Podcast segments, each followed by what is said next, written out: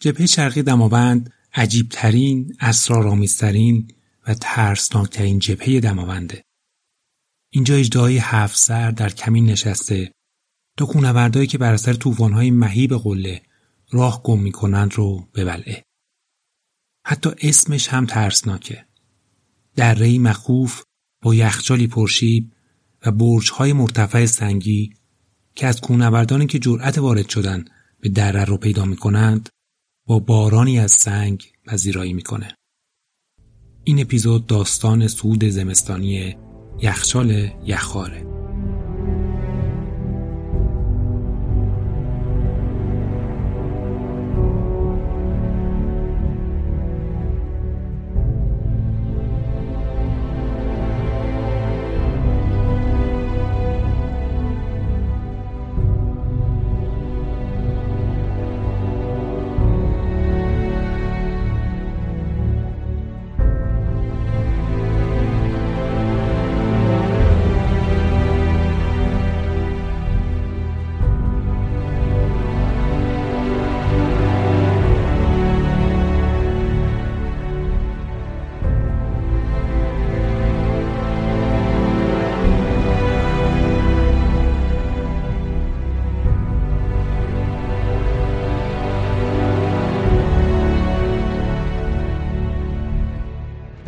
سلام. به بیسکم خوش اومدید.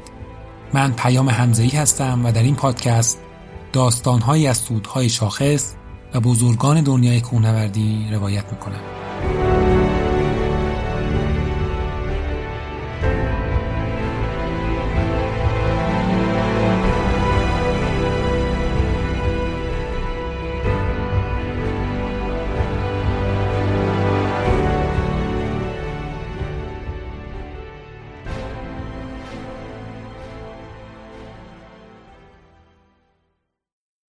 یخچالهای دماوند متعلق به دوره چهارم زمینشناسی یعنی هولوسن هستند که از حدود دوازده هزار سال پیش آغاز شده و عمر این یخچال ها هم به چند هزار سال می‌رسه. یخچال یخار در شرق دماوند بلندترین یخچال ایرانه و طول یخچال در فصول مختلف بین 1300 تا 1700 متره. یخچال یخار از نوع یخچال های معلقه و شیبش در بعضی نقاط تا 80 درجه هم می‌رسه. برج‌های سنگی بسیار مرتفعی این یخچال رو به دهلیزهای باریک و بلندی تقسیم کرده. این برج‌ها اغلب از سنگ‌های آذرین و سست تشکیل شده و منشأ ریزش سنگ داخل دهلیزها و دره یخاره. به همین دلیل سود دره و یخچال یخار بسیار سخت و خطرناک و چالش برانگیزه و سودهای زیادی رو به خودش ندیده. اولین بار یک گروه فرانسوی به سرپرستی برنارد پیر در سال 1331 سعی کرد که دماوند رو از این دره صعود کنه. تیم برای شناسایی مسیر از یال شمال شرقی به لبه دره و یخچال یخار میره و وقتی که دهلیزهای پرچیب یخی و ریزشهای مدام سنگ از برجهای سنگی رو می‌بینن به این نتیجه می‌رسن که سود از دره یخار فقط در شب و وقتی که ریزشها به دلیل سرما متوقف میشه امکان پذیره. اما سال 1344 بهمن ناسهی و جهانگیر امامی برای اولین بار از طریق دره یخار دماوند را صعود کردند.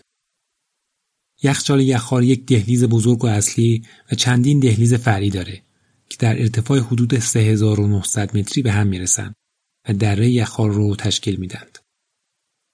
اکثر سودهایی که انجام شده از طریق دهلیز مرکزی بوده و دهلیز شرقی به دلیل باریک بودن و ریزش بیشتر سودهای کمتری به خودش دیده. اولین سود زمستانی یخار از طریق دهلیز مرکزی در سال 1394 و توسط تیمی شش نفره از تبریز در پنج روز صورت گرفت.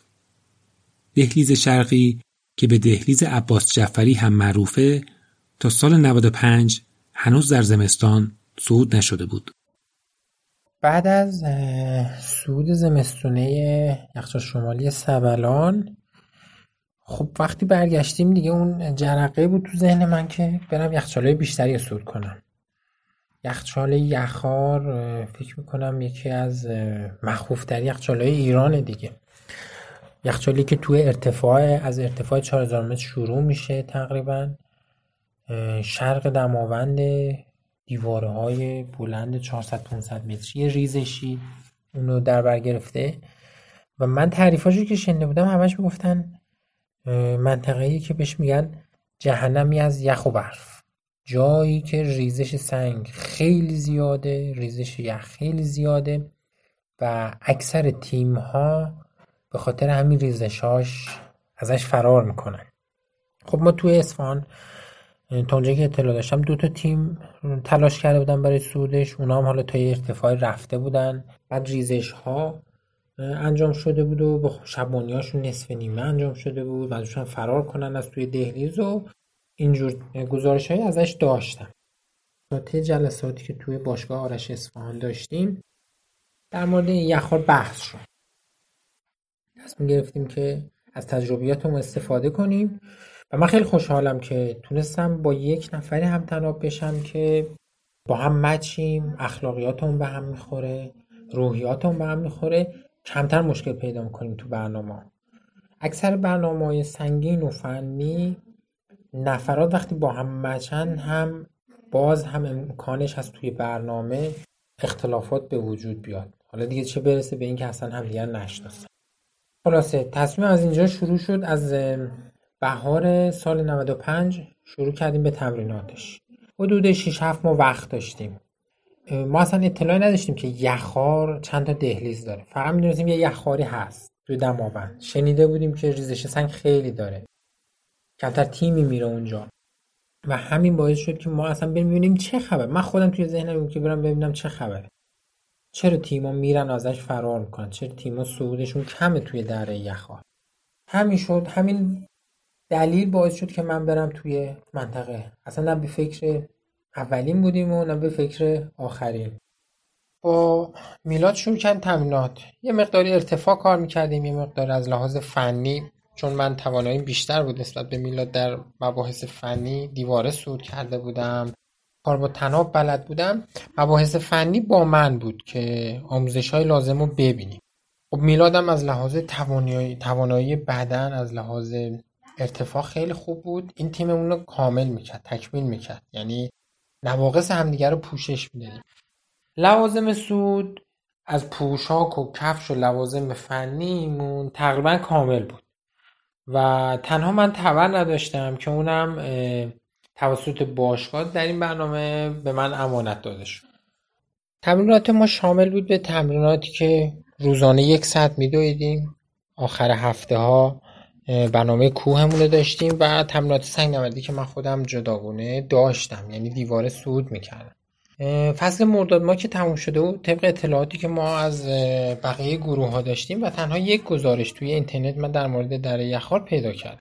ما این گزارش رو خوندیم و تصمیم گرفتم که با نویسنده گزارش تماس بگیرم که نفر به ما گفت گزارش نویسنده گزارش یا سرپرست تیم به ما گفت که این کار شما نیست و شما نمی‌تونین این کار انجام بدین و در حد شما نیست از فکرش بیان بیرون نمی‌تونین و هم می‌خواست رأی ما رو بزنه.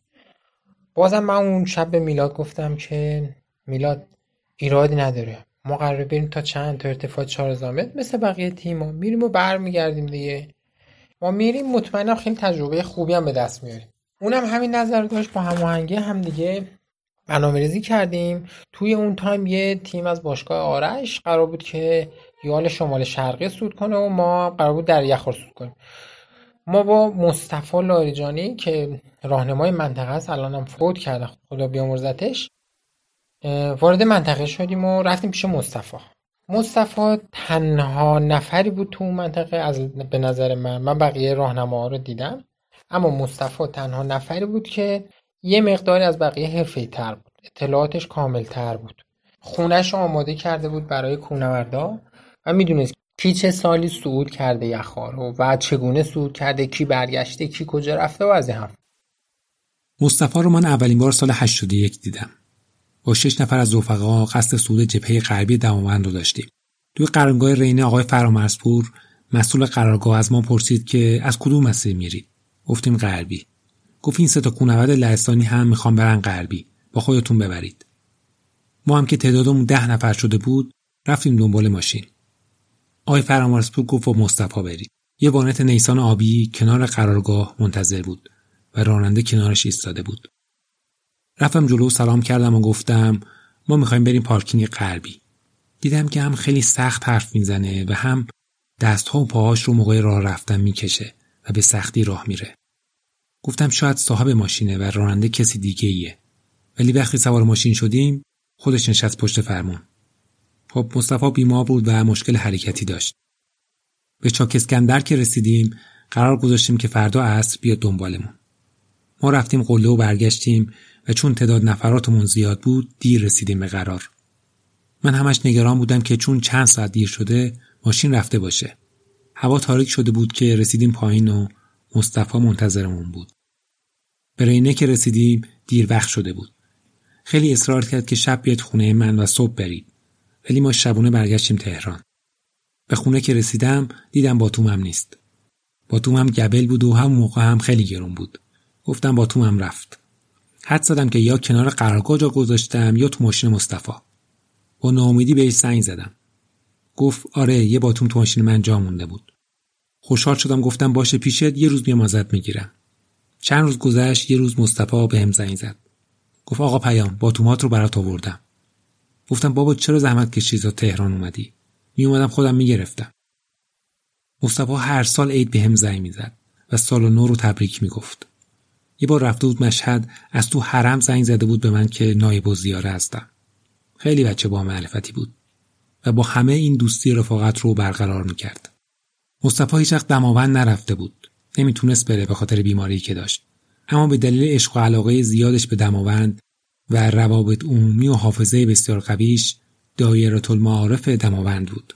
یه دفتر هم داشت که تمام سودهای شاخص و مسیرها و اسم کونوردار رو توش یادداشت می‌کرد. هیچ کس نیست که دماوند رفته باشه و از خدمات و راهنمایی های مصطفی بی‌نصیب پونده باشه.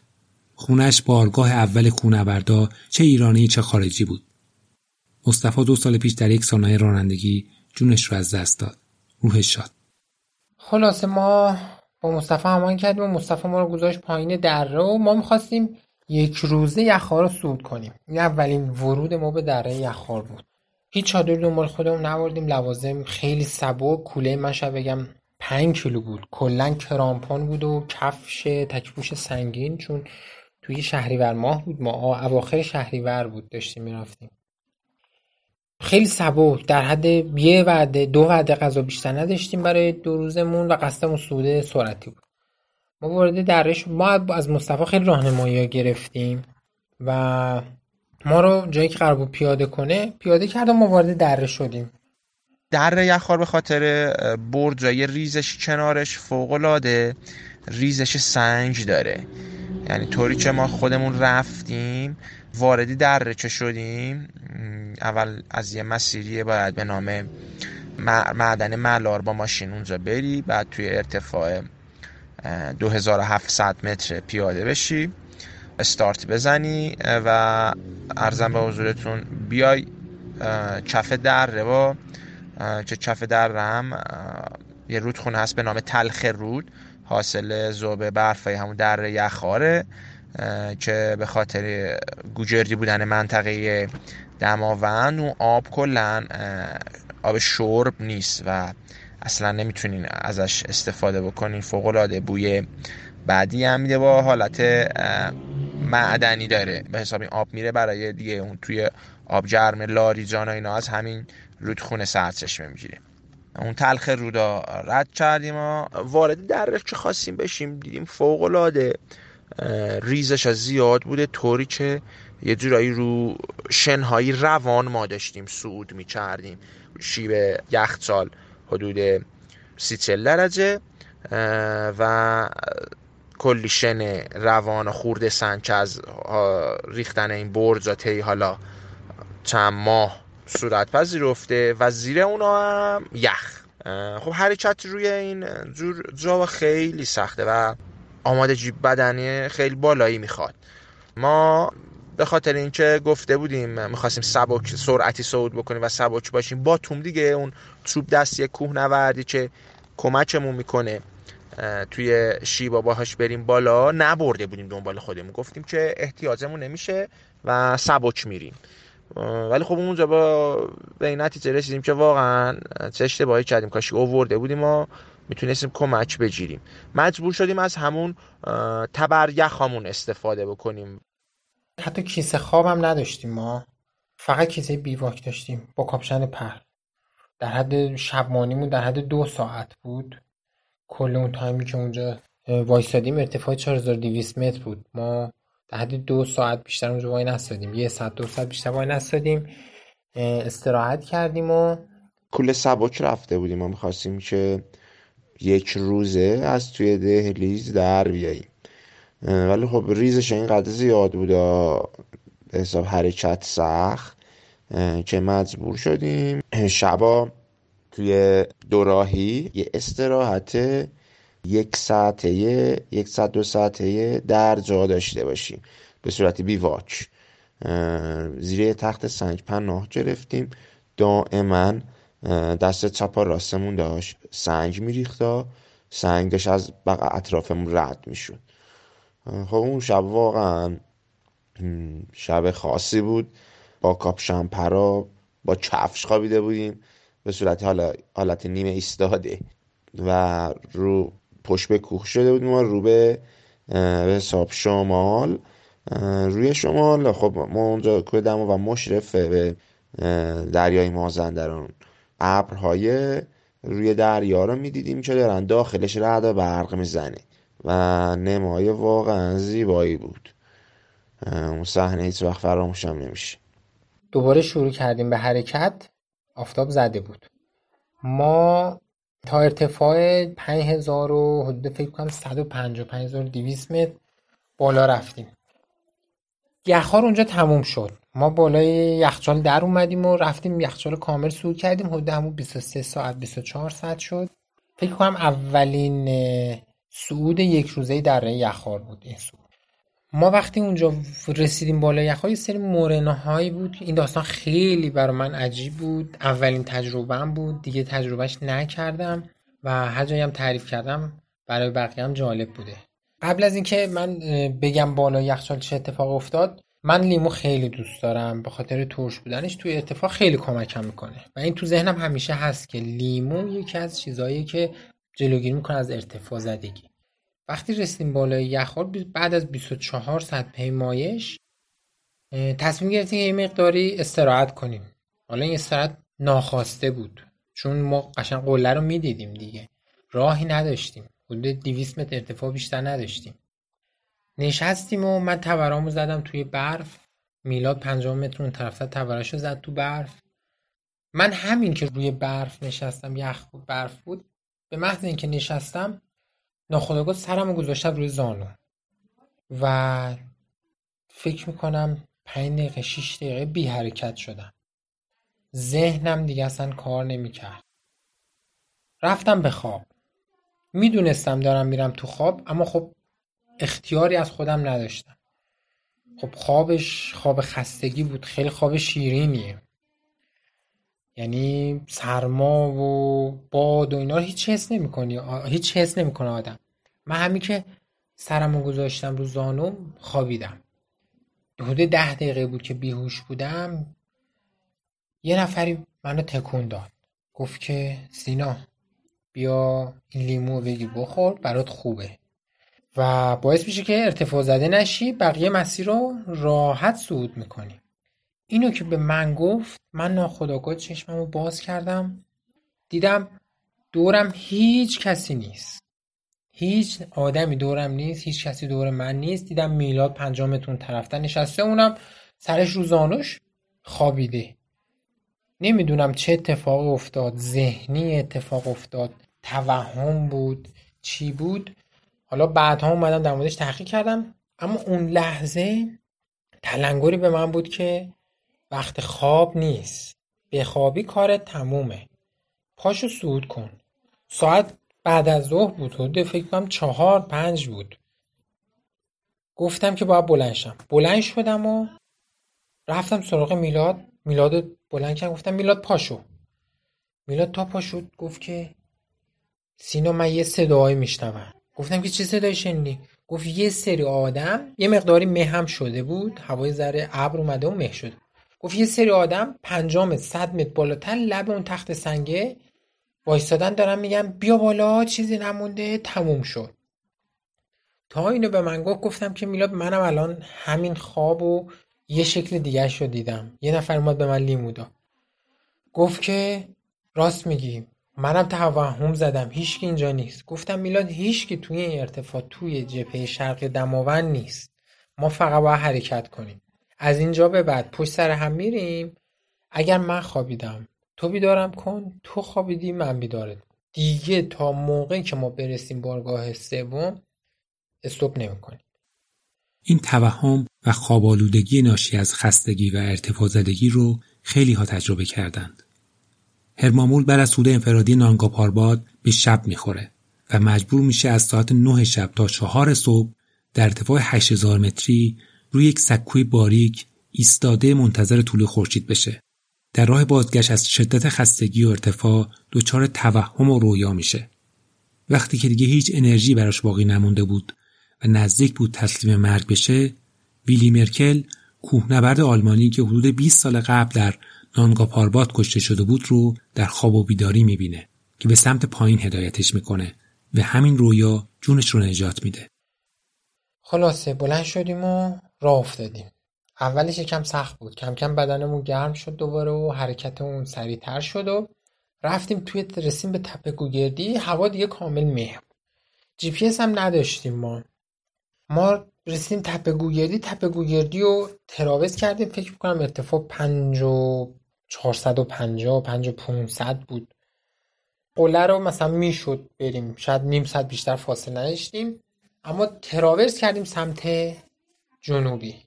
ما اومدیم سمت جنوبی و چون هوا مه شده بود دیگه گفتیم که همین دره رو میریم پایین. دره رو اومدیم پایین یه مقداری. سمت شرق دماوند خیلی شکل سمت جنوبی دماونده. با این تفاوت که دو تا تپه گوگردی عین هم یکیش جنوبی یکیش سمت شرق. جنوبی و میای پایین تپه گوگردی میای پایین می‌رسی به بارگاه سوم سمت شرق دماوند و میای پایین می‌رسی به دره یخار و سمت یخچال جنوب شرق. ما اشتباه هم وارد یخچال جنوب شرقی شدیم. یعنی راه اشتباه رفت یک ساعتی رفتیم پایین توی برف. دیدم که هی داره شیب یخچال زیاد میشه. گفتم که باید بریم سمت جنوب. میلاد بازم باید بریم سمت راست. ما بازم باید تراورس کنیم. تراورس کردیم به سمت راست دیدیم رسیدیم به یه دیواره. دیواره رو به ناچار مجبور یه جاش یه پنجاه متر اومدیم بالا صعود کردیم با کرامپون اومدیم و تراورس کردیم و خلاصه رفتیم رسیدیم به بارگاه سوم. بعد از سی ساعت پیمایش ما رسیدیم به بارگاه سوم. این اولین صعود سرعتی یخار بود که ما طی 24 ساعت صعودش کردیم و زمان سی ساعت اومدیم رسیدیم به بارگاه سوم. نانستاپ بود کل این زمان برای ما. خیلی تجربه خوبی بود خیلی توانمندی ها به من داد خیلی ذهنم رو باز کرد و برگشتیم. برگشتیم اصفهان و من همینجوری تو ذهنم بود که در یخاری که ما رفتیم دهلیز اصلی بود. سمت راست می‌شد دهلیز اصلی. دقیقا ارتفاع 4200 متر سمت چپش یه دهلیز دیگه است که خیلی مخوفتر از دهلیز اصلیه. سمت چپ من هرچی نگاه می‌کردم یه دالون باریک می‌دیدم با عرض 5 6 متر. از ارتفاع 4500 شروع میشه این دیواره های بلند و این دهلیز بین این دوتا دیواره میره تا بالا و دهلیز تا آخر پیدا نیست. این صحنه همش تو ذهنم بود که این دهلیز دهلیز عباس جعفریه خیلی در موردش تحقیق کردم. خیلی پرسیدم که این دهلیز چجوریه هیچ گزارش ازش پیدا نکردیم هیچ اطلاعاتی پیدا نکردیم و بعد از این برنامه سینا تصمیم می‌گیره که دهلیز شرقی یخار رو هم صعود کنه موضوع رو با میلاد مطرح می‌کنه اما میلاد به دلیل مشغله کاری نمی‌تونه همراهیش بکنه و سینا با کونورد دیگه هم تناب میشه و در مهر ماه همون سال برای بار دوم به سمت یخار به راه میافته. اما هوا این بار گرمتر از شهریوره و ریزش سنگ هم خیلی بیشتر. سینا خیلی دوست داشت که دهلیز عباس زفری هم صعود بکنه. توی همون پاییز تا تایم نرفته بود. ده 15 رو بعدش سینا به من گفت میای بریم و از این حرفا که عباس زفری هم صعودش بکنیم. من اون روز یه مشکلی برام پیش اومده بود. کار داشتم گفتم نه من نمی‌رسم. حالا بی خیالش ولش کن. نمی‌خواد بری. ها بذار مثلا سالی دیگه میری. گفت نه من باید حتما برم.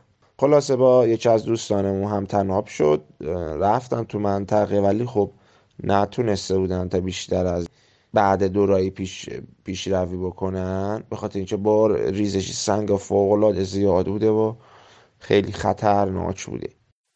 اما چرا اسم این مسیر دهلیز عباس جعفریه؟ مرحوم عباس جعفری کوهنورد نویسنده و عکاس به نام مشهدی سودها برنامه شاخص بسیاری در کارنامه داشت و در سال 71 اولین کسی بود که وارد دهلیز شرقی یخار شد.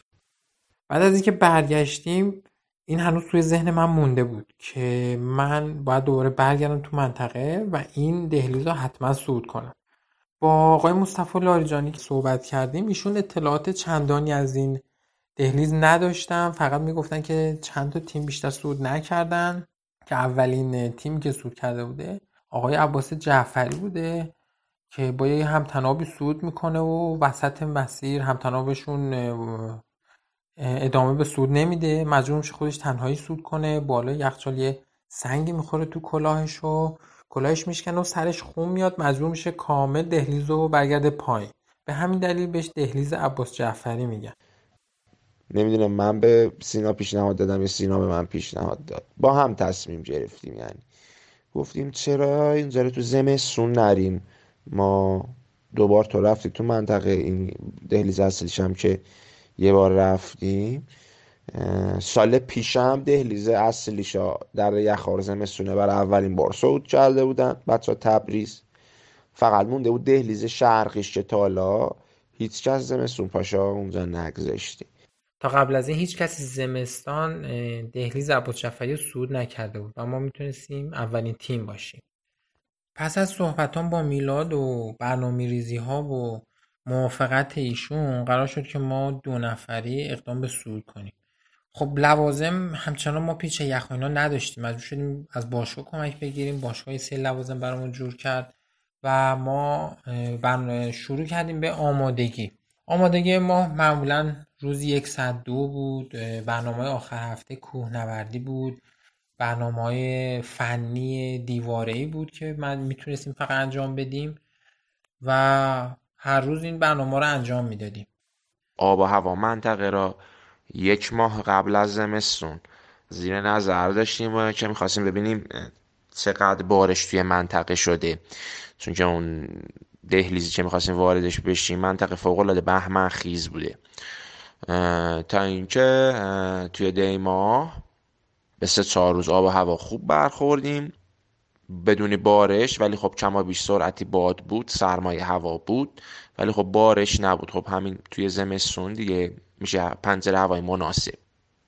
با استاد هاشم نژاد هماهنگ کردیم.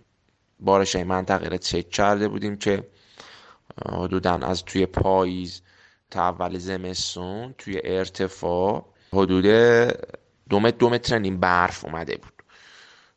خب بعد از هر بارشی توی منطقه یخار به خاطر اون بام برفیش فوقالعاده بهمن خیزه و باید تخلیه بشه حتما. ما گذاشتیم که سه چهار روز از روی به حساب بارش بگذره که بعد وارد منطقه بشیم که اگه بناس تخلیه بهمنی هم انجام بشه شده باشه. دیگه سینا با آقای مرحوم مصطفی لاریجانی هماهنگ کرد. با ایشون که صحبت می‌کردیم ایشون قرار شد یه نفری رو داشتن که از فامیلاشون بود ما رو ببره محل پیاده شدن که محل ورودی دره یخارم هست. فرا صبحش ما حرکت کردیم برای منطقه. خب جاده از یه جایی به بعد برف بود. از اونجا بعد نمی‌تونستیم بریم بالا. یه چند تا سنگ هم افتاده بود وسط جاده. ریزش کوه بود. مجبور شدیم که حدود سه ساعت مونده به ورودی در جایی که قرار ماشین پیاده کنه خودمون خب پیاده حرکت ما از ماشین پیاده شدیم حرکت کردیم. یکم بالاتر که رفتیم دیدیم جاده مشکلی نداشت و ماشین می‌تونست بیاد. اما خب دیگه ما مجبور شدیم که پیاده حرکت کنیم. سه ساعت اضافه تر پیمایش کردیم رسیدیم به ورودی دره. اما این سه ساعت تأخیر شاید حکمتی داشت و سبب خیر شد. شاید اگه بچه ها زودتر می رسیدند اتفاق ناگواری می افتاد خب وارد که شدیم حجم برف پودر خب زیاد بود اون منطقه ابتدایی دره هم ولی خب با کفشای سپوشمون حساب برف کوبی می‌کردیم و می‌رفتیم جلو. کولام هم چه سنگین کرامپون داخلش بود تناب بود. زیر انداز راستی چهار پنج روز آزوقه گاز تقریبا کولامون حال هاشی وزن هر کدومش 25 6 کیلو بود راحت. ابتدایی در رفتیم اونجا آفتابی خوبی بود یعنی یه جورایی می‌شد گفت آخرین آفتابی بود که می‌تونستیم لمس کنیم تا ارتفاعی 5400 500 متر. اونجا با سینا یه استراحت کوتاهی کردیم یادم نمیره آفتاب زده بود بادم اصلا نمی اومد خب وقتی که باد نیاد و آفتابم مستقیم بزنه روی برف خیلی گرم میشه هوا رو مثل تابستون می‌کنه. تمام این اشعه خورشید. منعکس میشه و خودش گرمای زیادی تولید می‌کنه و همین خودش انرژی بخشه توی فصل سرما. اونجا یه استراحتی کوتاهی کردیم وارد به حساب دهان اجده ها شدیم به قول معروف وارد در یخار شدیم.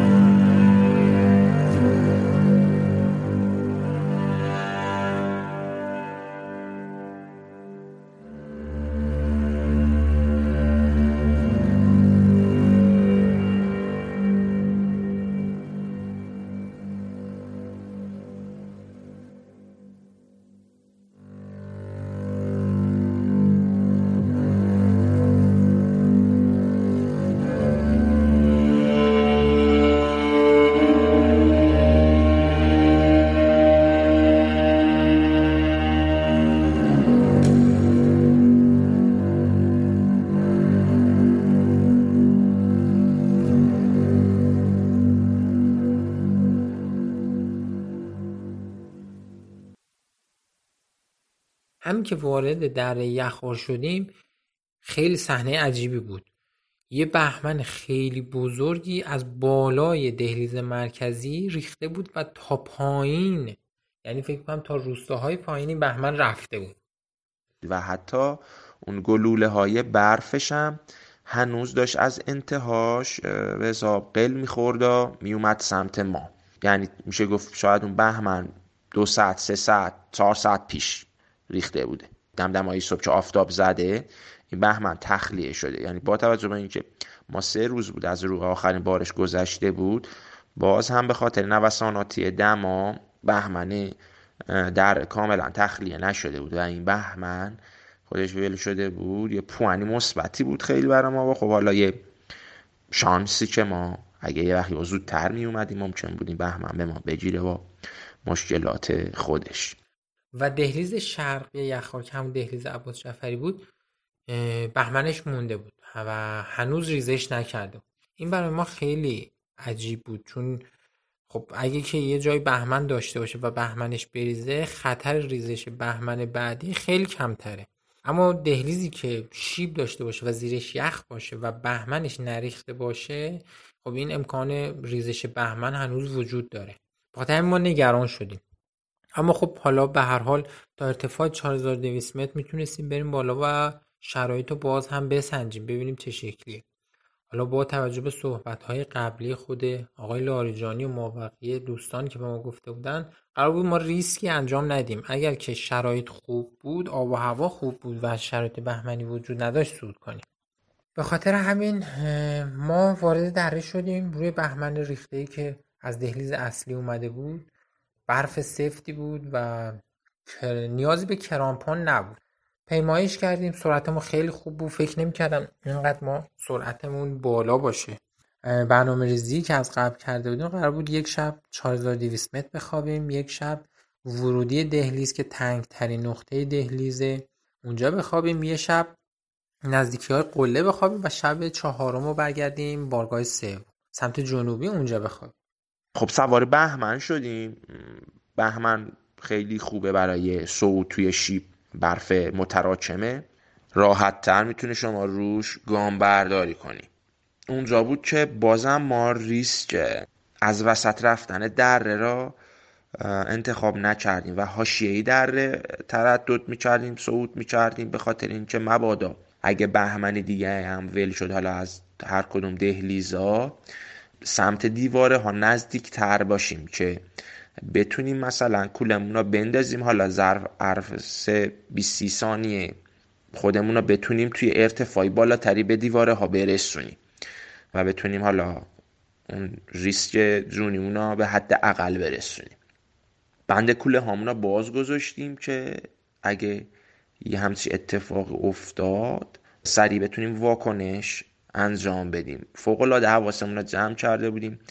سینا اگه جلو می‌رفت من از عقب داشتم حمایتی نظریش می‌کردم. بالا دستش می‌دیدم که به حساب از کو احمنی سنگی چیزی ول نشه. من اون سینا وای میساد من صعود می‌کردم. سینا حواسش به من بود. تا اینکه دیگه خب خیلی خوب بودیم. بهمنی که زده بود خیلی تونست ما برنامه رو جلو بندازیم. خب سرعتمون هم بالا بود. آماده جسمانمون هم خوب بود.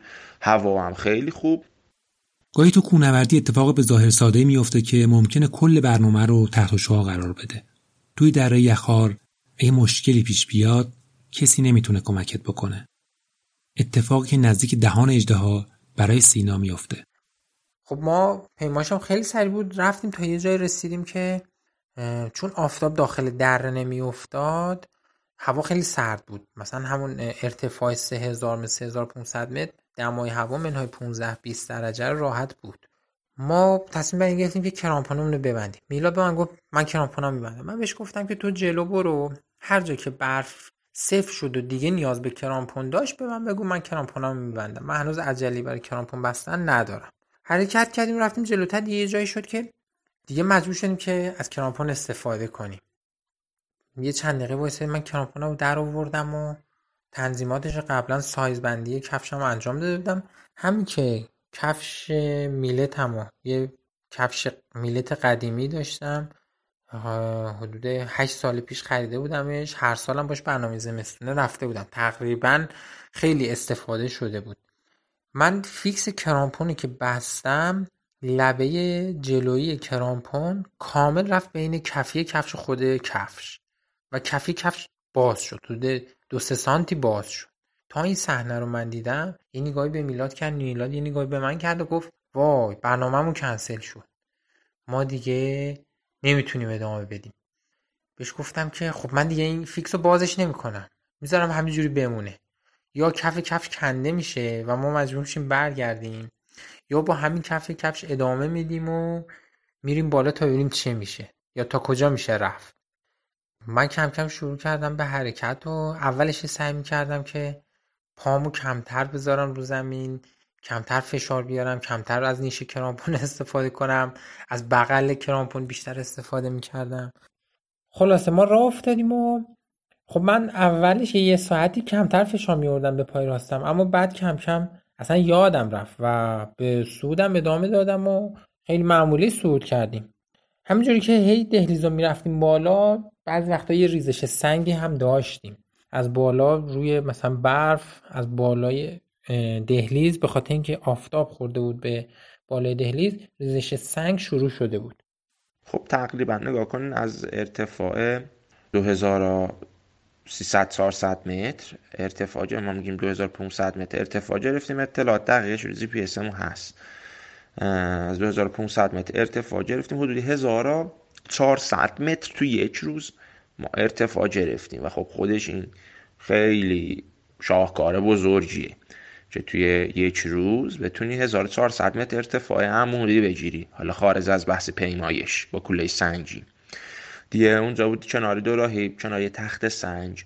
تونستیم با بیل برف یه جایی برای چادرمون درست بکنیم. ما بتونیم چادر رو اونجا بزنیم. حاشیه دهلیز بود که از حالا جزنده همون بهمن احتمالی و ریزش سنج دور باشیم چون که تو همین زمستونش هم با اینکه دمای هوا اونجا منهای سی منهای سی پنج درجه دماست توی شب و نصف شب باز هم از برج ها برج های یخوار ریزش دائما هست این ریزش و ریزشی بی پایانی داره.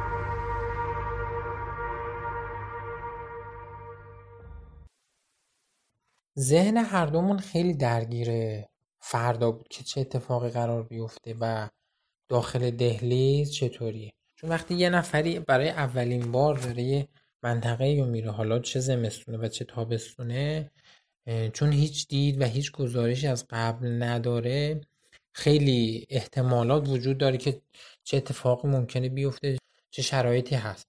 بخاطر همین ما همش هی فکر می‌کردیم با هم صحبت می‌کردیم ذهنمون درگیر بود. و کم کم داشتیم متوجه می شدیم که دره یخا رو میگن جهنمی از یخ و برف یعنی چی.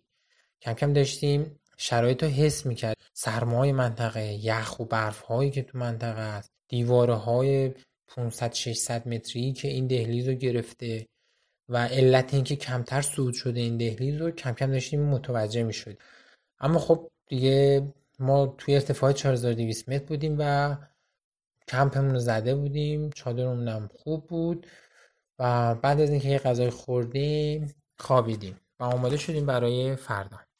همزمان با ما یک تیم داشت روی گرده شرقیه شمال شرقیه دماوند. آقای احسان هیدری و مهدی مناظراتی صعود می‌کردن. تقریبا میشه گفت اونا یه جورایی تیم پشتیبان ما بودن. ولی خب دسترسی ها اینا به دره درسته یه یال بینش بود خیلی سخت ولی هم که سده هم از توی بیسیم داشتیم خودش قوت قلبی بود برامون. از اینجا به بعد عمق برف بیشتر می‌شد. حدود نیم متری باید برف کوبی می‌کردیم. شیب مسیرم هرچی بالا می‌رفتیم داشت بیشتر می‌شد. الان از یه حدود 45 تا 50 درجه شیب مسیر بود. سعی می‌کردیم از کناره ها سود کنیم تا کمتر درگیر حجم بیشتر برف یا عمق بیشتر برف بشیم و از ریزش بهمن به دور باشیم. اما خب کنارهای خطری هم داشت. ریزش سنگ از دیوارها. دیوارهایی که حدود 500 تا 600 متر ارتفاع داشتن. همینجور که نگاهشون می‌کردیم ممکن بود از عقب بیفتیم. ادامه دادیم برفکوبیمون رو ادامه دادیم. هیچ جامون رو تعویض می‌کردیم. نیم ساعت من جلو بودم نیم ساعت میلاد جلو بود. حتی بعضی جاها که ریزش سنگ داشتیم یه نفر بالا رو نگاه می‌کرد یه نفر برفکوبی می‌کرد. بعد نفر جلوی بالا نگاه می‌کرد نفر دومی میومد می‌رسید بهش. سرعتمون خوب بود. آمادگی که داشتیم باعث شد که ساعت یک بعد از ظهر برسیم به باریکترین نقطه دهلیز. دهلیز شرقی اینجا یخچال به یه حالتی در میومد که شما باید از توی قیف رد می‌شدی و دوباره یه چند بالاش بازتر می‌شد. این قیف اسم خاصی نداشت. ولی ما هول و هوشه ارزش که محاسبه کردیم اونجا که قابل تردد بود. بین 5 تا 6 متر بود و ما اونجا را به نام قیف 6 متری نامگذاری کردیم. کریستل یخ اونجا خیلی بیشتر می‌شد. یه یخ رنگ خاکستری رنگی هم کنارمون بود. اولین باری بود که من یخ به این رنگ می‌دیدم.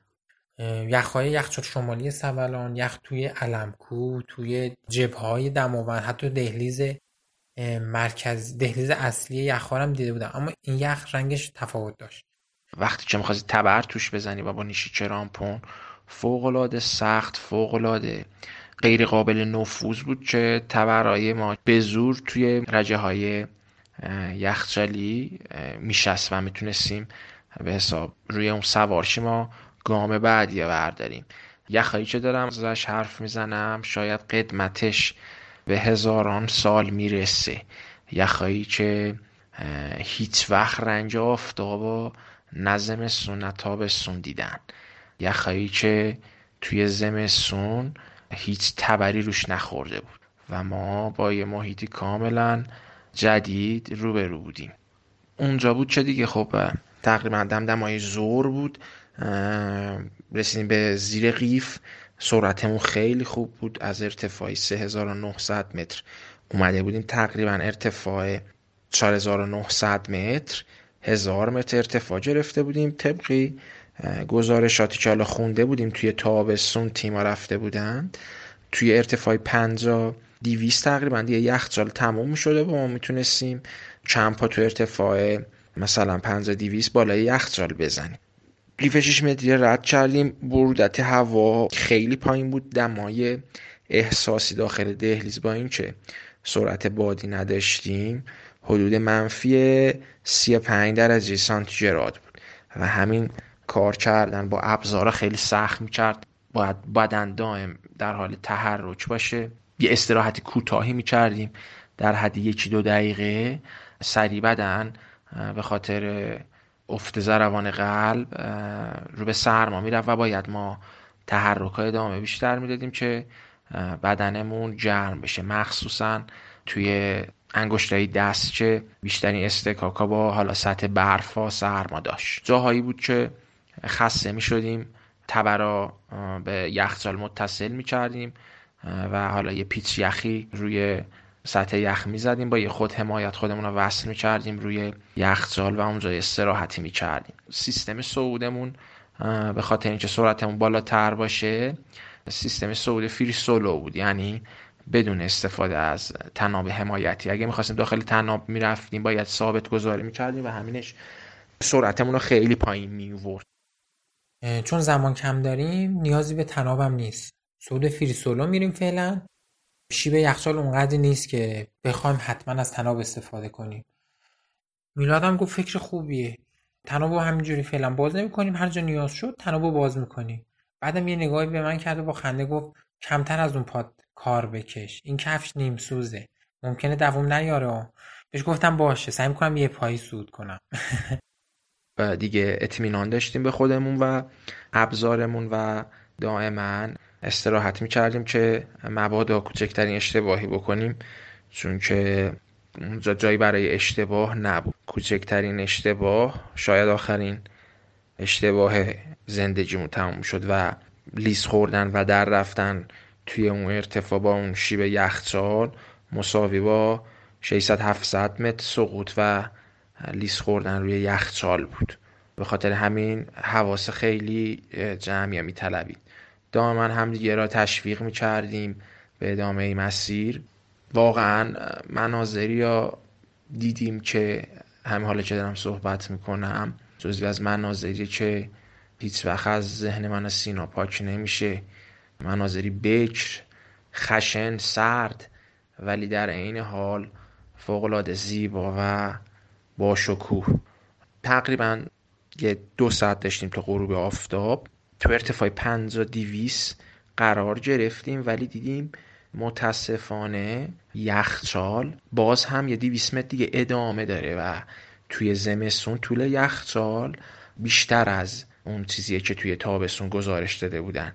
دیگه تقریبا تخلیه انرژی شده بودیم و نمی‌تونستیم همون دیویس متر را ادامه بدیم که بخوایم از توی پیشونی یخچال در بیایم و رو منطقه بام برفی چادور بزنیم. طی مشورتی که با خود سینا گرف... گرفتیم با هم دیگه. گفتیم که میایم توی حاشیه یخچال و برف را می‌بریم و یه حالت سکو مانندی درست می‌کنیم و شبا اونجا میخوابیم. تصمیم گرفتیم که همونجا چادر بزنیم. یه نگاه این طرف کردیم یه نگاه اون طرف کردیم دهلیز هیچ راه فرار نداره. برخلاف دهلیز مرکزی که از سمت راستش هر جا مشکل برات پیش اومد می‌تونی فرار کنی اینجا هیچ راه فراری نداشت. هر دو طرف ارتفاع دیوارها حدود 300 400 متر بود ریزش سنگ بود هیچ راه فراری نداشتیم. دیگه اینجا یخ یخی در کار نبود. برف نشسته بود و ما روی برف صفر شده داشتیم صعود می‌کردیم. گفتم که میلاد دیگه دستکشی ندارم که روی دستکشام بپوشم. دستکش پنج انگشتی قویمو پوشیده بودم دستکش پرم روش پوشیده بودم. باز هم دستام داشت یخ می‌کرد. دمای هوا فکر می‌کنم منهای سی درجه بود و داشت تاریک می‌شد. اینجا بود که شروع کردیم به بریدن برف. یک کمی که برف رو بریدیم حدود یک متر بریدیم رسیدیم به یخ. اوه اوه اوه رسیدیم به یخ و دیگه چاره نداشتیم دیگه. مجبور شدیم با کمترین فضایی که امکان داشت یه سکویی درست کنیم. تقریبا هلوژ یک ساعت یک ساعت نیم زمان برد واقعا شرط سخت بود. چهار تا بیل که می‌زدیم ضربان قلب اینقدر بالا می‌رفت که دیگه به نفس نفس میافتادیم. جامونا با هم دیگه تعویز می‌کردیم. حدود فکر کنم سکو هفتاد سانتی نیم متر بیشتر نبود. یعنی نصف چادر روی سکو بود. نصف موقعی چادر همینجور روی سطح شیبداری که حدود 50 درجه می‌شد بود. یعنی اصلا زده بود بیرون. چادر رو با تبر یخامون توی برف فیکس کردیم و رفتیم داخل چادر. بعد چادر که زدیم و برپا کردیم و رفتیم داخل چادر سعی کردیم که هیچ تکونی نخوریم. چون کوچکترین تکونی که میخوردیم خب توی چادر بودیم که اگر که اون تبرای یخ کنده می‌شد با تموم لوازم و کرامپون و هر چی که توش بود با چادر کامل می‌رفتیم تا یخچال. غذا هم که نمی‌شد بخوریم اونجا. شب یه چیز خیلی سبک خوردیم یه برف آب کردیم یه چایی خوردیم یه سوپی درست کردیم که توی اون ارتفاع. درست بدن خیلی خسته است گشت است ولی اشتهایی چندانی به خاطر کمبود اکسیژن نداری و غذای سنگینی هم نمی‌تونی بخوری. وگرنه کلا سیستم گوارشت میریزه به هم به خاطر کمبود اکسیژن. و باید اون حداقل اکسیژنی که دریافت می‌کنیم. صرف هضم غذا نباشه صرف اعمال حیاتی بدنت و ادامه دادن توی مسیر بشه برای صبح. دیگه با ترس و لرز خوابیدیم. خواب که نه خوابی که فقط چشامونو ببندیم و یکم آرامش داشته باشیم. یهو دیدیم که چیزی گفت ترق خورد تو چادر. دوتایی بلند شدیم و دیدیم که یه برفی تیکه برف یا یخی از بالا اومده بود خورده بود تو چادر. خوشبختانه چادرمون رو پاره نکرد. اونجا بود که دیگه متوجه شدیم چون آفتاب نمی‌خوره توی دره دیرتر متوجه میشیم روز شده. بیدار شدیم و گفتیم که آقا یخچال دیگه داره کش و قوس میاد. دیگه داره بیدار میشه. ما هم باید پاشیم حرکت کنیم. تا اومدیم بیایم بیرون و از توی اون کیسه خواب گرم زمستونی بیایم بیرون وارد دمای منهای سی درجه بشیم یه یک ساعتی طول کشید. به خاطر شرایط بد و فضای کم هم هم مجبوریم همش توی حمایت باشیم همش توی لوازممون توی حمایت باشه. یه موقع وسیله از دستمون در نره. به خاطر همین زمان بود چادر رو همینجوری فقط کردیم توی کوله و راه افتادیم. راه افتادیم این قسمت مسیر برف بیشتری داشت. یعنی سخت بود برف کوبیش. هم توی ارتفاع بود هم بدنمون خسته بود. دو روز پیمایش 14 15 ساعته داشتیم فعالیت زیادی داشتیم سرعتی هم سود کردیم یک روز از برنامهمون کم شده بود. سود کردیم و از دهلیز اومدیم بالا به محض اینکه دهلیز تموم شد قله رو دیدیم. قله رو که دیدیم اصلا انگار مثل اینکه یه بمب انرژی درون ما منفجر شد. تراورس کردیم به سمت مسیر جنوبی و کوله هامون اونجا گذاشتیم گفتیم بدون کوله میریم قله و برگشتن میایم کوله هامون ور میداریم. تو ارتفاع تقریبا 50 400 50 450 کوله ها رو گذاشتیم رفتیم روی قله. خب حالا هوا خاصی داشتیم. من از خوشحال داشتم گریه می‌کردم خدا رو داشتم شکر می‌کردم سجده شکر گذاشتم. به سینا گفتم دیدی تونستیم دیدی تونستیم ما این کار بزرگ رو انجام بدیم. اسممون رو برای اولین بار توی تاریخ کوهنوردی ایران و روی کوه دماوند بتونیم حج کنیم که ما این مسیر را تونستیم توی زمستون برای بار اول بیایم بالا بعد از سه روز تلاش سخت و سود پر استراب ساعت دو سی و پنج دقیقه روز بیستم دیماه 95 سینا هیدری و میلاد ریاضیات بالاخره از دهان اجدها بیرون اومدند و به روی قله رسیدند. اما داستان این سود هنوز تموم نشده. در ادامه درگیر ماجرای عجیبی میشن که پای سفارت لهستان رو به سودشون باز می‌کنه.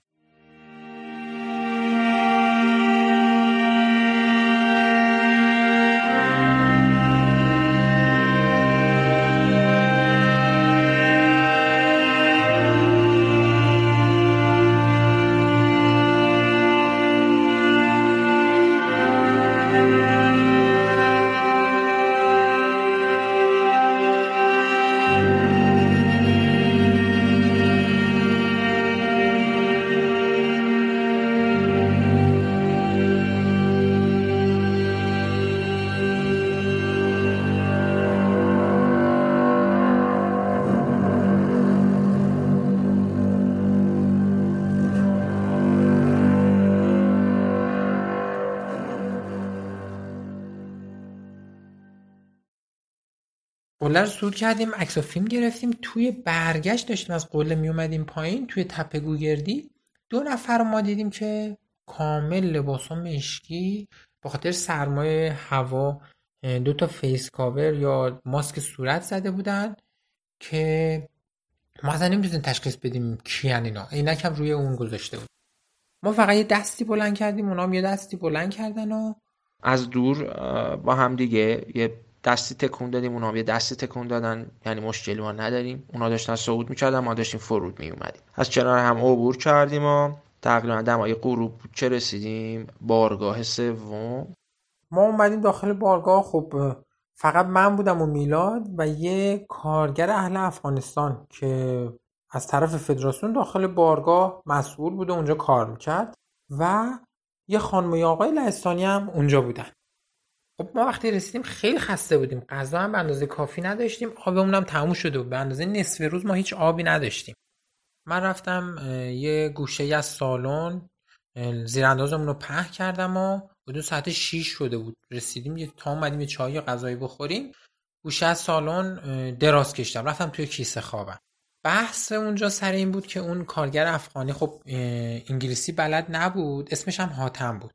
اون آقا حاتم انگلیسی بلد نبود و این دو تا لهستانی هم خب انگلیسی صحبت می‌کنن اون متوجه نمی‌شد. اونا برای خودشون توی اتاقشون بودن. ما اصلا من اصلا خودم به شخصه ندیدمشون. بعد من توی کیسه خواب بودم که یه دیدم میلاد اومد گفت که سینا این دوتایی که ما بالا دیدیم اینا مال کشور لهستان بودن. هنوز بر نگشتن. ما رفتیم به, به همون حاتم گفتیم که چراغ پناهگاه رو روشن بذار که اینا از بالا ببینن و برگردن. اول خب امتحان می‌کرد به خاطر اینکه باید خب موتور برق روشن باشه و بنزین مصرف بکنه و حالا بحث سوختشه و کمبود سوخت و ارتفاع و از این حرفا. حالا گفتم حالا خواهش یه یک ساعتی بذار. چرا؟ بیشتر روشن باشه که اینا حالا دفعه اولشون صعود می‌کنن. اگه یه وقتی مسیر پیدا نکردن بتونن با دیدن چراغ پناهگاه مسیر اشتباه یه وقت نرن.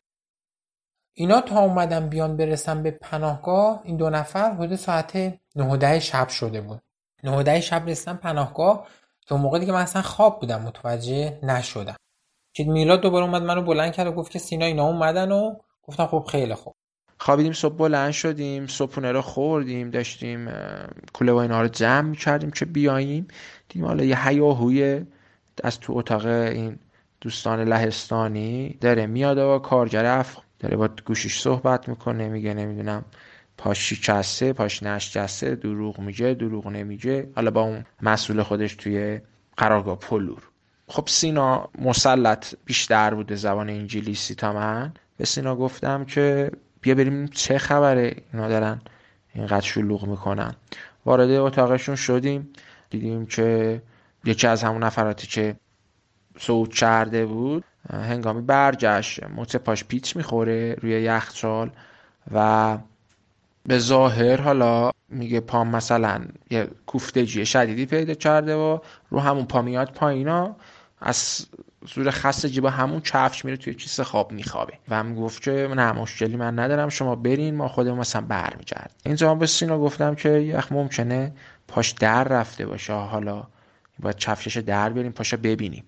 به خود همون لهستانی گفتیم که از تو کیسه خواب بیا بیرون و روی پاد وایسا. دیدیم که پاشش گذاشت روی زمین دادش رفت هوا و خیلی احساس درد می‌کرد از این حرفا به زور تونستیم که چفشش از پاش در بیاریم. دیدیم که مچ پا ورم خیلی شدیدی کرده و قشنگ علائم در رفتگی مچ پا و شکستگی مچ پا را می‌تونیم مشاهده کنیم. بعد تصمیم گرفتیم که زنگ بزنیم به هلال احمر اما از این چهار نفر لهستانی پرسیدم که شما غذا خوردین؟ گفتن که نه ما سه روز اینجاییم و هیچ غذایی نخوردیم و هرچی به این کارگر افغانی میگیم به ما غذا بده میگه که تا پولش ندیم من غذا نمیدم. اینا هم می‌گفتن آقا ما پول ایرانی نداریم. باید برگردیم پایین اونجا توی قرارگاه پولور پول رو یا چنج کنیم بهت بدیم یا همین یورو رو اینجا بهت بدیم. که اینم قبول نمی‌کنه می‌گفت که من پول نمی‌تونم بگیرم. من باید پول بدم به فدراسیون و از این صحبت ها نفهمیده بودن منظور همدیگر رو درست. در این بین ما تصمیم گرفتیم که با سفارت لهستان تماس بگیریم. چون واقعا دیگه نمی‌دونستیم چیکار کنیم. یعنی اصلا هیچ محلی به ما داده نمی‌شد هیچ همکاری با ما نمی‌شد و می‌گفتن که خودتون ایشونو بسکت کنیم بیاریم پایین. در صورتی که هیچ بسکت توی بارگاه نبود کمک های اولیه نبود لوازم هیچی نبود یه اتاق اونجا بود. ما رفتیم داخل اتاق که خود حاتم می‌گفت یه سری لوازم امدادی هست. رفتیم اونجا از لای لوازم خاک گرفته مال چندین سال پیش. یه دوتا آتل و باند و این چیزا پیدا کردیم. اومدیم پای مصدوم آتل بندی کردیم و یه مقداری یه مسکن بهش دادیم یه دونه از این پمادای ضد درد به پاش زدیم و تصمیم گرفتیم که ما یه بار یه با هلال احمر تماس بگیریم. هلال احمر در آخر به ما گفت که امکان پرواز وجود نداره اجازه پرواز رو نمیدن. و ما هرچی می‌گفتیم خب اینا بالاخره ایرانی نیستن و امداد انجام بشه خب خیلی بهتره. اونا گفتن که آقا ما دو تا امدادگر میفرستیم بالا. ما تا زور هرچی ایستادیم هرچی صبر کردیم هیچ امدادی نیامد بالا و گفتیم اگه تا ظهر نیان بالا دیگه اینا نمیان بالا چون به شب می‌خورن. چون باید از امامزاده پیاده می اومدن بالا برف سنگین بود باید برف کوبی هم می‌کردن. البته منظور سینا از امامزاده همون مسجد صاحب زمان ابتدای مسیر جنوبیه. همون شب دو نفر از بچه های امداد و نجات قرارگاه پولور به سمت بارگاه به راه میافتند. اما به علت بارش برف و خرابی هوا مجبور میشن برگردن به مسجد. ما تصمیم این گرفتیم که تماس بگیریم با خود سفارت لهستان. گفتیم تنها کسی که می‌تونه این کار انجام بده و کمک کنه خود سفارت لهستانه. ما تماس گرفتیم سفارت شمارش از 118 گرفتیم و حالا خدا رو خیلی شانس آوردیم که توی بارگاه آنتن داشتیم ما. تماس گرفتیم سف... 118 شماره گرفتیم تماس گرفتیم سفارت لهستان. زمانی که ما موضوع رو بهشون گفتیم و گفتیم اینا چند نفر لهستانیان اون نفری که اونجا فارسی صحبت می‌کرد گفت که مگه میشه؟ الان برای چی اینا اومدن رفتن دماوند بعد ما توضیح دادیم که اینا کوه نوردن و اینا. یهو گفت که وای چه اتفاق بزرگی افتاده و ما باید حتما اینا رو با هلیکوپتر بیاریم پایین. گوش داد به نمی‌دونم حالا رئیس سفارت بود یا یه کسی که لهستانی بلد بود با اینا لهستانی صحبت کردن. گفتم بله ما یه همسی کسایی وارد ایران داریم به عنوان توریست اومدن و جزی پلیس فدرال لهستان هم هستن. متوجه شدیم که از لحاظ سیاسی هم اگه یه وقت اتفاقی براشون بیفته خیلی بد میشه. بعد که حدود یه نیم ساعتی با اینا صحبت کردن اینا شرایط رو توضیح دادن همه چیز رو بهشون گفتن. در آخر اون نفری که اونجا فارسی صحبت می‌کرد با ما از صفات لحظان به ما گفت که شما اصلا به هیچ عنوان از توی بارگاه برنگردیم پایین. و اونجا وایسین که تنها کسی که ما می‌تونیم باهاش ارتباط برقرار کنیم شماییم و شما مورد اعتماد مایی. و ما طی همین یکی دو ساعت پیگیری می‌کنیم سریعا به شما خبر میدیم. اینو به ما گفتن و ما هم گفتیم خب دیگه ما مجبوریم پس امشب هم اینجا بمونیم. در صورتی که هیچ غذایی هم نداشتیم برای گرفتن حتی نون با مشکل برخورده بودیم با آقای حاتم. اما خب مجبور شدیم که بمونیم. حدود یک ساعت نگذشته بود دیدیم که دوباره از سفارت لهستان با ما تماس گرفتن گفتن که طبق پیگیری هایی که ما انجام دادیم قرار شده که تا فردا حتما یه پروازی هلیکوپتر داشته باشه برای امداد نجات. ما اینو که شنیدیم گفتیم خوب شما با اینا تماس گرفتیم. شاید بگم نیم ساعت از این صحبت ما نگذشته بود نیم ساعت بعدش از خود هلال احمر با ما تماس گرفتن. یکی از همون مسئولین هلال احمر گفتن که آقا از سفارت لهستان باشون تماس گرفتن و اینا رو مجبور به پرواز کردن و حتی اجازه پرواز هلیکوپتر تو همچین شرایطی را هم گرفتن. در این زمانی که اینا داشتن مجوز هلیکوپتر رو می‌گرفتن هلال احمر به ما گفت که خب به علت تاریکی هوا دیگه هلیکوپتر نمی‌تونه بیاد. و هوا خیلی بد شد و باد و طوفان گرفت و یه بارش برف سنگینی هم گرفت. یعنی ما قش از پشت پنجره می‌دیدیم که داره برف تازه میباره حدود 20 سانتی برف نشسته بود. چند تا از همین بچه های هلال احمر اومده بودن تا نصفه راه به علت بارش برف هم برگشته بودن پایین. بعد از این صحبت ها ما متوجه شدیم که هلال احمر می‌گفت که اجازه پرواز تنها به تا ارتفاع 4000 متر و هلیکوپتر اجازه بالا رفتن از ارتفاع 4000 متر رو نداره و این پروازهای هلیکوپتر سپرده شده به سری شرکت های خصوصی و اینا برای اینکه از حادثه جلوگیری بشه از ارتفاع 4000 متر بالاتر نمیان و خلبان اجازه پرواز نداره. و تنها یک نفره که این کار انجام میده اسم کاپیتان گودرزیه. ایشون بازنشسته ارتش است و تنها ایشونه که می‌تونه بیاد پرواز کنه که ایشون هم الان در مرخصی هست و در حال حاضر نمی‌تونه برای امداد نجات شرکت کنه. به همین دلیل شما باید مصدوم رو بیاریم پایین تا برسه به امامزاده از اونجا با هلیکوپتر ببریمش. تمام این حوادثی که هلال احمر برای ما توضیح ما همه رو دوباره برای سفارت لهستان توضیح دادیم و دیگه از اون به بعدم خب زمان گذشته بود تایم اداری گذشته بود. کار دیگه نمی‌شد بکنیم. در این حین ما هم خب با این لهستانیا صحبت می‌کردیم گفتگو می‌کردیم هواشون رو داشتیم غذا بهشون دادیم. زمان گذشت و فردا صبح شد. فردا صبح ساعت نه صبح بود که دیدیم دوتا از بچه های هلال احمر اومدن بالا. که آقا یکیشون مسئول امداد نژاد دماوند آقای لشکری که دیروز ایشون حضور نداشته وگرنه اگه ایشون بود حتما می‌رسیدن به بارگاه.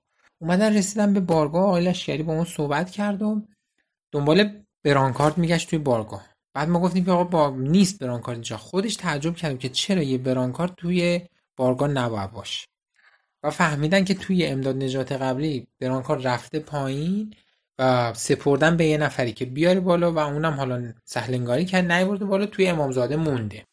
بعد از اینکه دیدم مصوم نمی‌تونه راه بره و تایید شد که آقا ایشون دیگه نمی‌تونه راه بره دو روز از این امداد گذشته و اینا هنوز شک داشتن که نکنه ما واقعیت رو نمیگیم.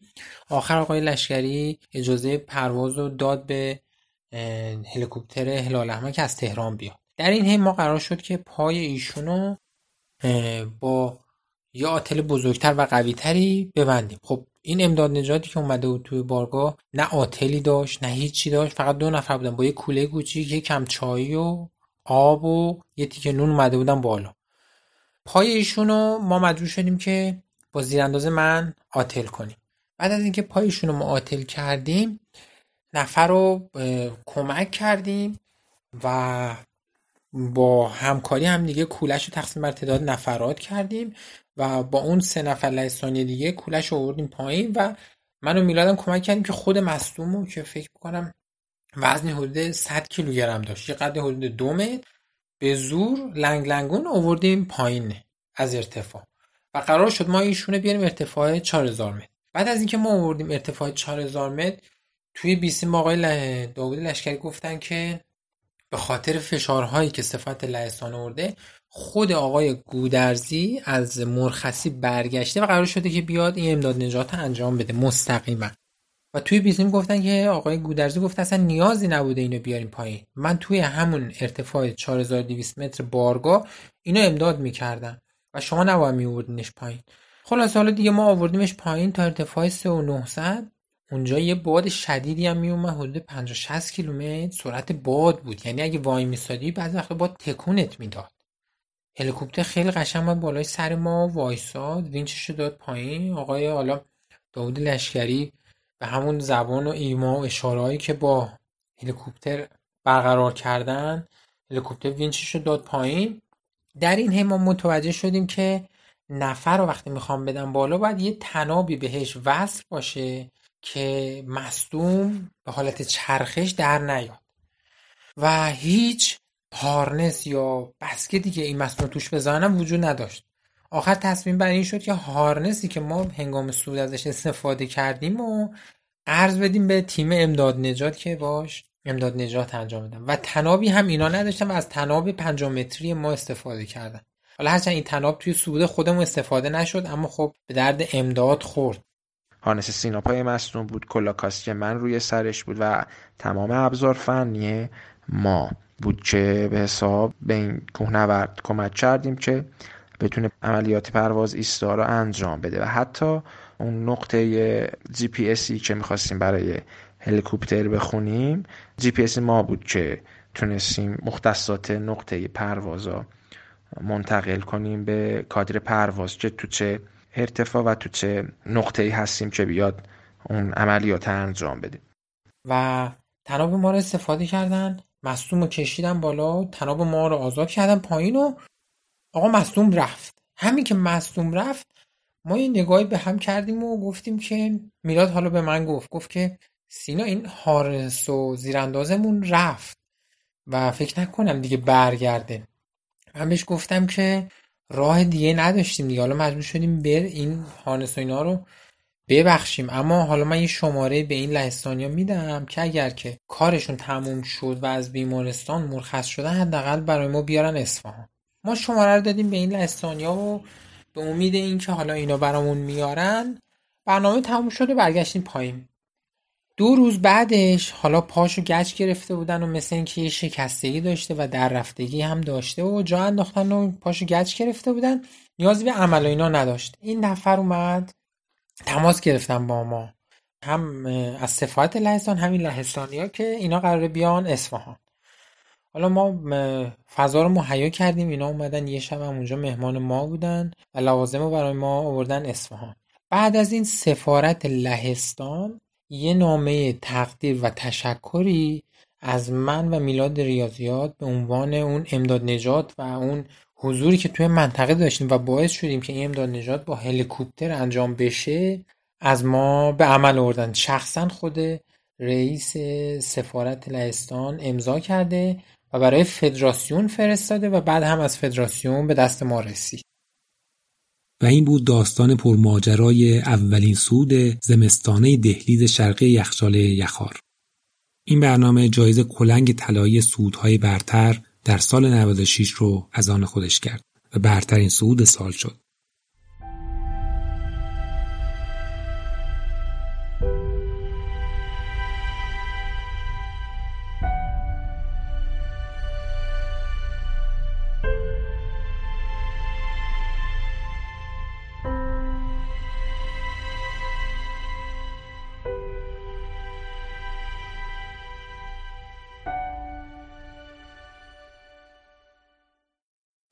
این هفتمین اپیزود پادکست بیس‌کمپ بود که دیماه 99 منتشر میشه. بیس‌کمپ رو در همه اپهای پادکست و همینطور در ناملیک و شنوتو و کانالی به همین نام در تلگرام و به زودی در وبسایت خود پادکست می‌تونید بشنوید. عکس ها و فیلم های مربوط به هر اپیزود رو هم در پیج اینستاگرام پادکست بیس‌کمپ می‌تونید ببینید. موزیک تیتراژ اثر هانس زیمر و موزیک متن این اپیزود ساخته پل جبنیسن بود.